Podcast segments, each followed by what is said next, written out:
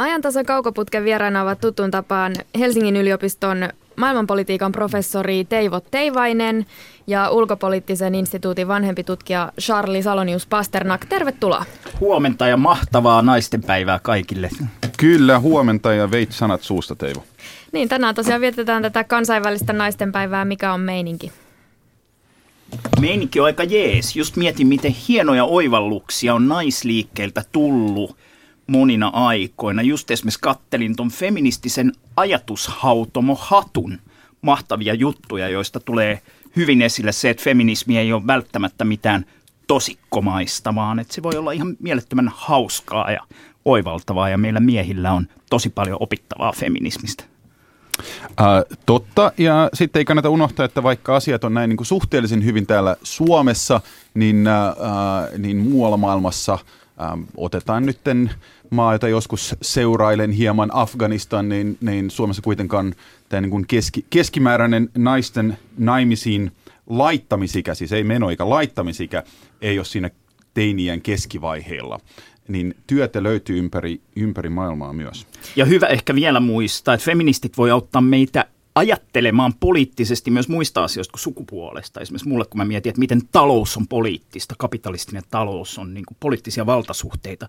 Ja sitten mä katson, miten feministit on analysoinut patriarkaalisen perheen sisäisiä valtasuhteita, niin sieltä löytyy semmoista oivallusta, inspiraatiota ja metodia sille, että näkee niin kuin valtasuhteita semmoisissa asioissa, missä niitä ei yleensä huomata. Et mä kehottaisin kaikkia myös naistenpäivänä miettimään, että miten feminismistä on hyötyä muillakin elämän alueilla kuin sukupuoleen liittyvissä kysymyksissä.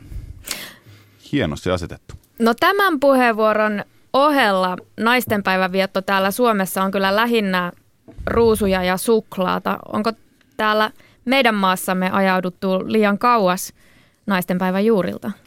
Joo, totta kai on ajauduttu ihan kamalan kauas. Et siellä on hienot juuret, jossa naistenpäivä on yhdistynyt moniin yhteiskunnallisiin liikkeisiin ja on niin kuin kytkeytynyt semmoiseen laajempaan tasa-arvokamppailuun, joka on aika lailla toisenlainen juttu kuin se ruusujen ja suklaan luovuttaminen, niin etteikö ruusut ja suklaa voisi olla ihan hyvä idea?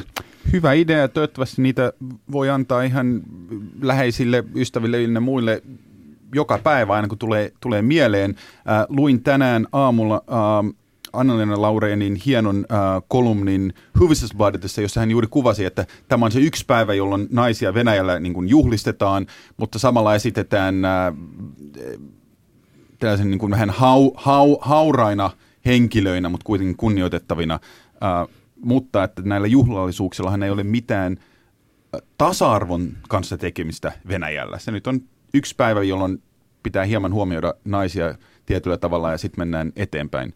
Ähm, jos on mahdollisuus, kannattaa lukea. Niin ja Venäjällähän tämä naistenpäivä taitaa olla ihan äitienpäivän tasoa juhlaseremonioineen ja vapaa päivä. Joo, ja siis nyky-Venäjällähän noi putinistit, jotka yleensä inhoo ja vihaa feministejä, niin ne inhoa ja vihaa feministejä sen takia, että ne väittää, tai ne väittää vihaavansa niitä sen takia, että se niinku uhkaa tätä äiti-Venäjä juttua ja sitä niinku äitimyyttiä. Ja tulee tämmöinen inhottava länsimainen liberaali feminismi, joka kertoo naisille, että teillä on muitakin oikeuksia kuin äitiyteen liittyvät ja keittiössä oleminen. Ja kyllä mä muistan, mäkin joskus joudun putinistien hampaisiin Venäjän medioissa, niin kyllä yksi ulottuvuus oli, että tuo feministiprofessori, joka tulee tänne ja niin kuin on vaara venäläiselle perheelle, koska hän markkinoi feminismiä ja homoseksualismin puolustamista. No, minkälainen mahtaa olla Donald Trumpin naistenpäivän perinne? Tämä republikaanien presidenttiehdokashan on – muun muassa profiloitunut solvaamalla naisia.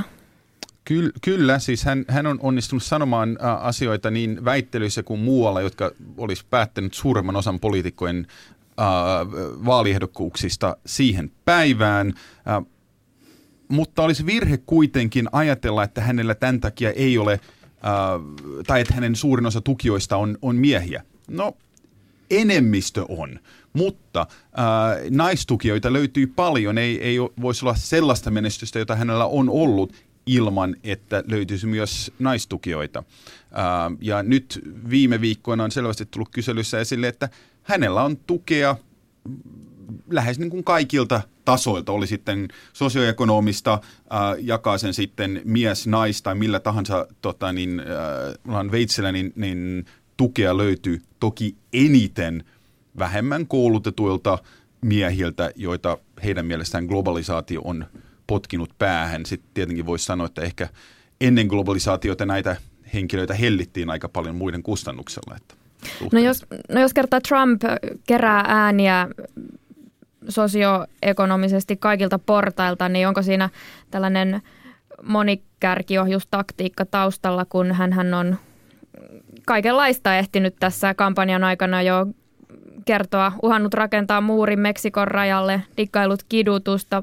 vähän pyllistänyt Natolle, kannustanut uskontoon perustuvaan syrjintään ja sitä rataa. Niin se äh, asia, mitä tutkimuksessa on todettu, mikä yhdistää Trumpin äänestäjiä, äh, on ehkä eniten autoritaarinen mielenlaatu, jota on mitattu sillä, miten mm. ihmiset suhtautuu lasten kasvatukseen. On löydetty tämmöinen uusi tapa tutkia niin kuin autoritaarisuutta.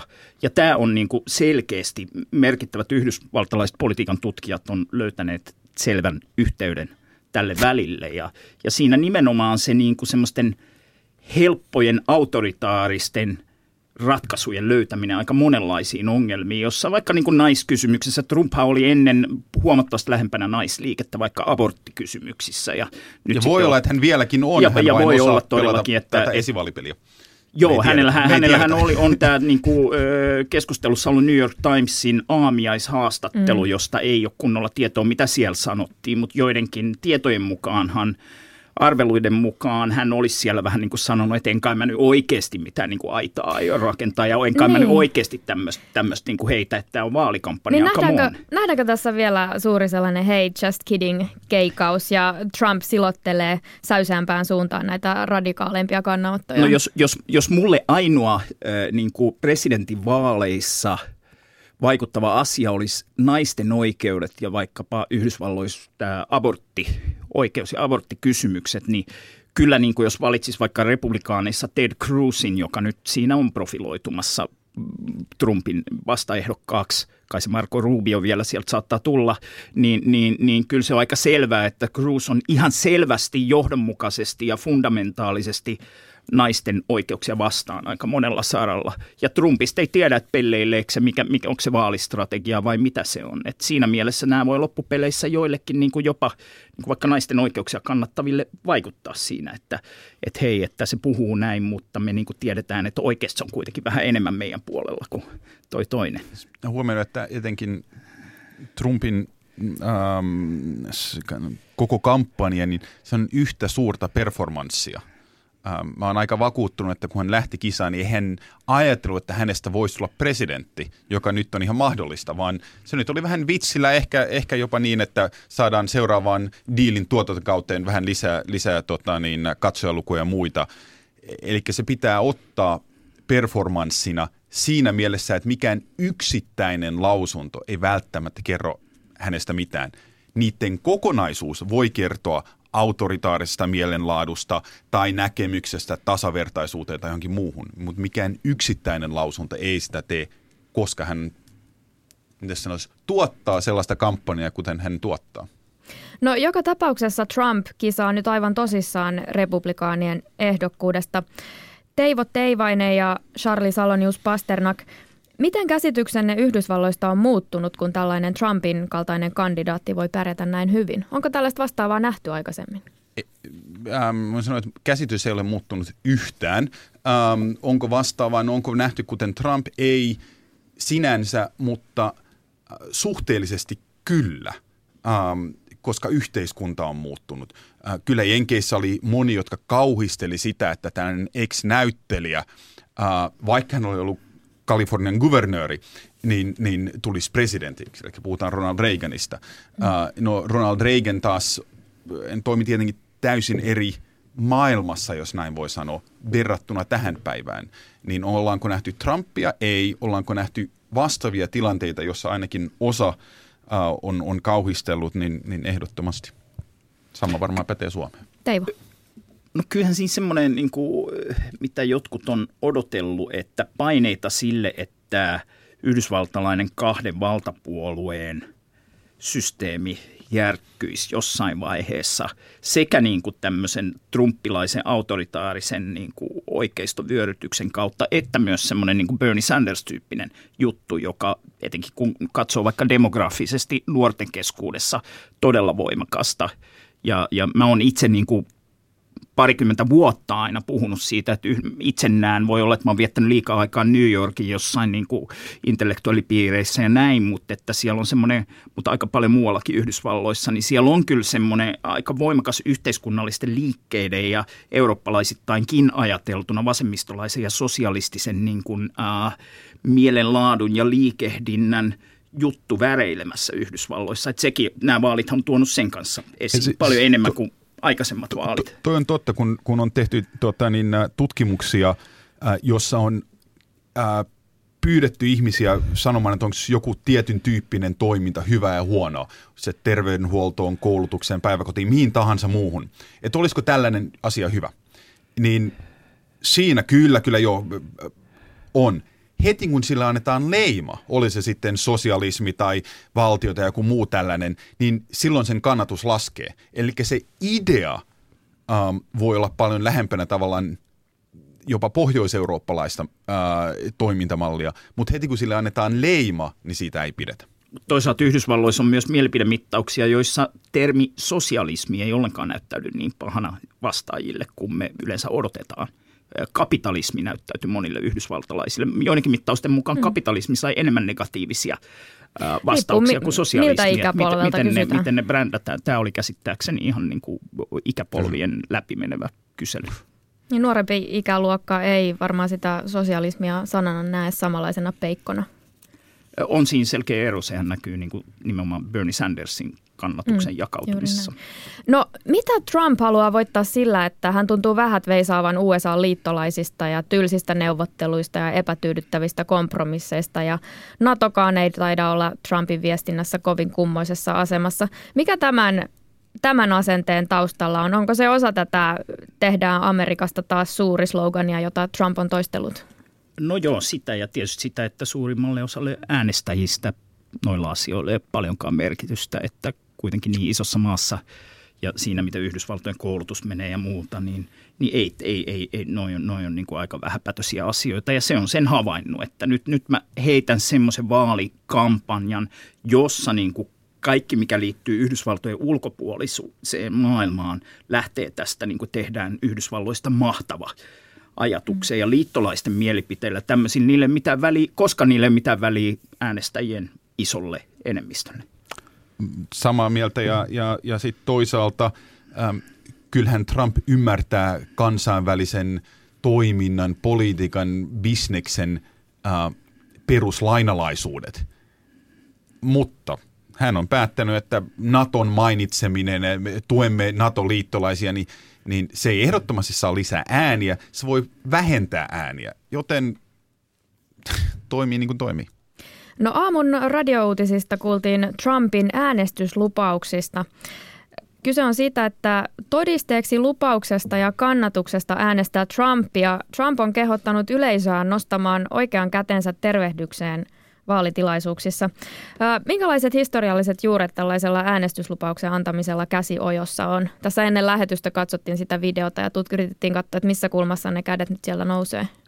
Mä sanoisin, että tässä on Äh, sekä amerikkalaisen että eurooppalaisen ähm, median tällainen niin kuin viimeisin Trump-kauhistelutilanne.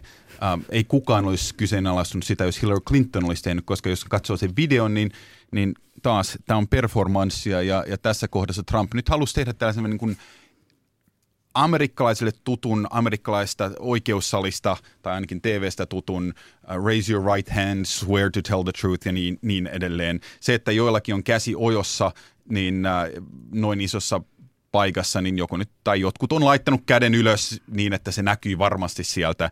Uh, se kuva näyttää pahemmalta, se video on ihan ok ja huomioiden sen amerikkalaisen kontekstin vielä enemmän ok. Ja by the way, se niin kuin ajatus ei tule mistään Hitleristä tai Mussolinista.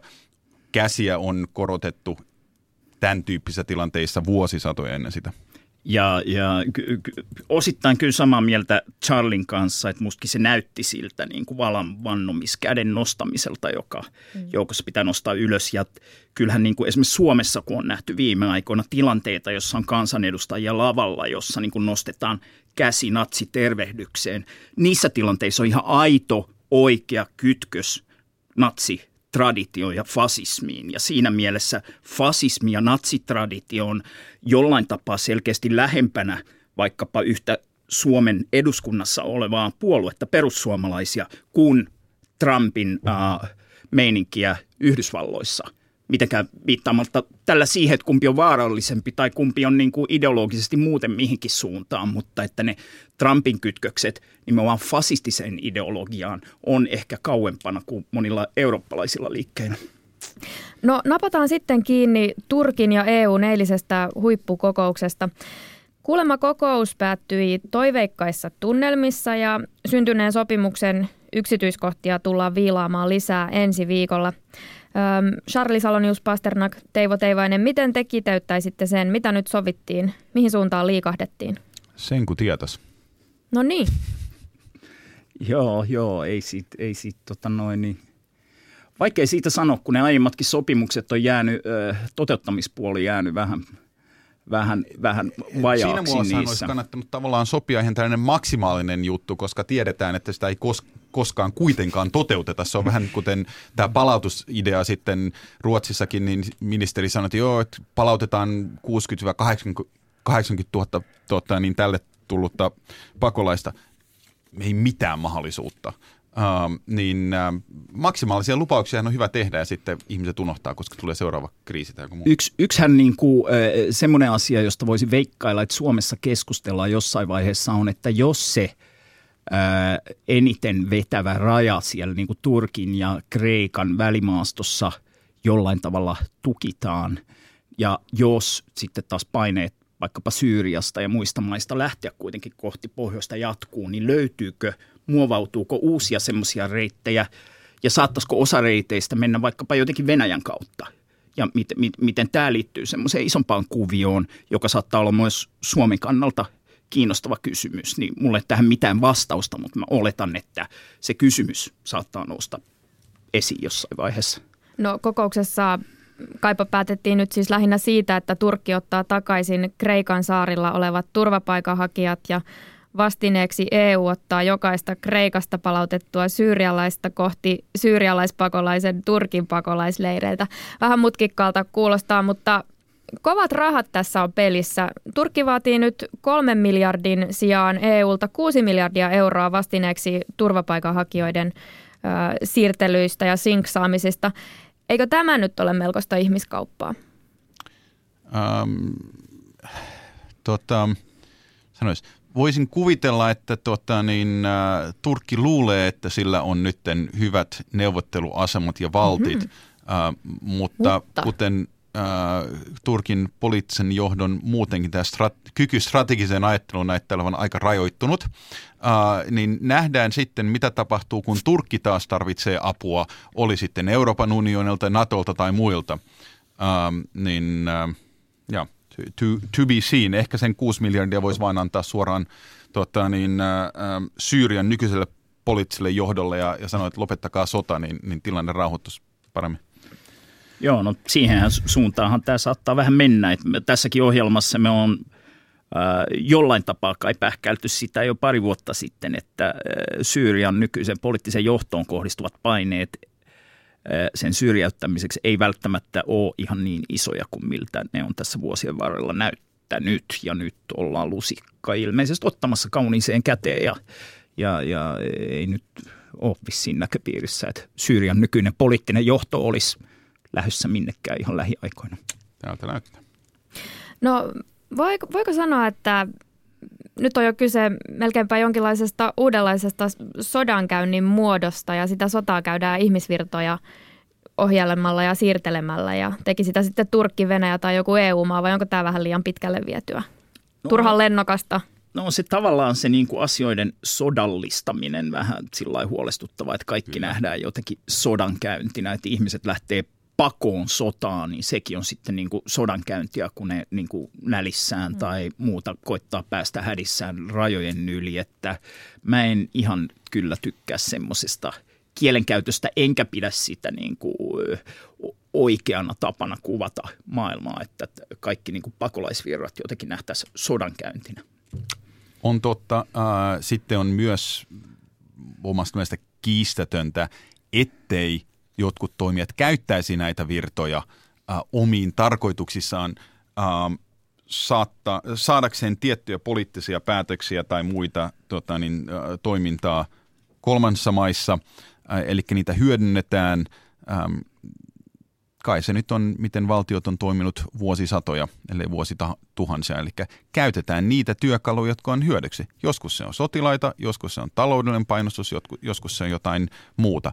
Siinä pitää vielä lisätä, että näyttää siltä, että, että Suomessakin on, on jäänyt kiinnittää hybridisodan käsite, ja se on ongelmallinen, mutta ehkä sen tilalla, että keskusteltaisiin siitä liikaa, niin – se ajatus, eh, hybridikonflikti, mitä nyt haluaa käyttää, mutta ajatus on se, että käytetään monia eri työkaluja ja sitten mm, sota nyt on jäänyt siihen sanana fraasina kiinni.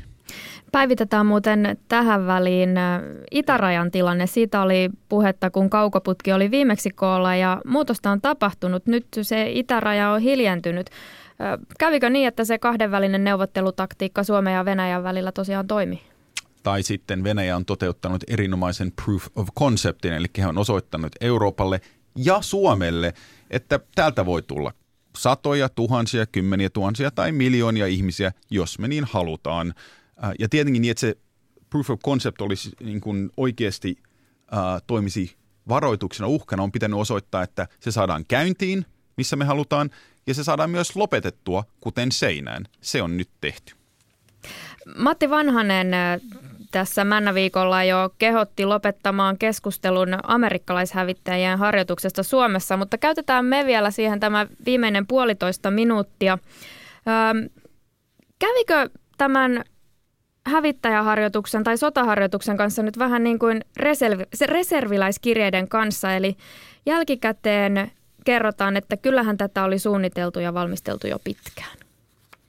No, äh, jos pitää paikkansa, että se tuli niin yllätyksenä näille kaikille johtaville päättäjille, jotka ei tuntuneet siitä mitään tietävän, niin aika heikoissa kantimissa Suomen turvallisuuspoliittinen koordinaatio on, että ei voi muuta kuin tätä ihmetellä. Sinänsä on niin kuin totta kai itsestään selvää, että kyse on niin kuin NATO-option hivuttamisesta yhä selkeämmin osaksi Suomen turvallisuuspoliittista valikoimaa semmoisella tavalla, että joidenkin hivuttajien tarkoituksena on, että kohta muita vaihtoehtoja ei enää ole.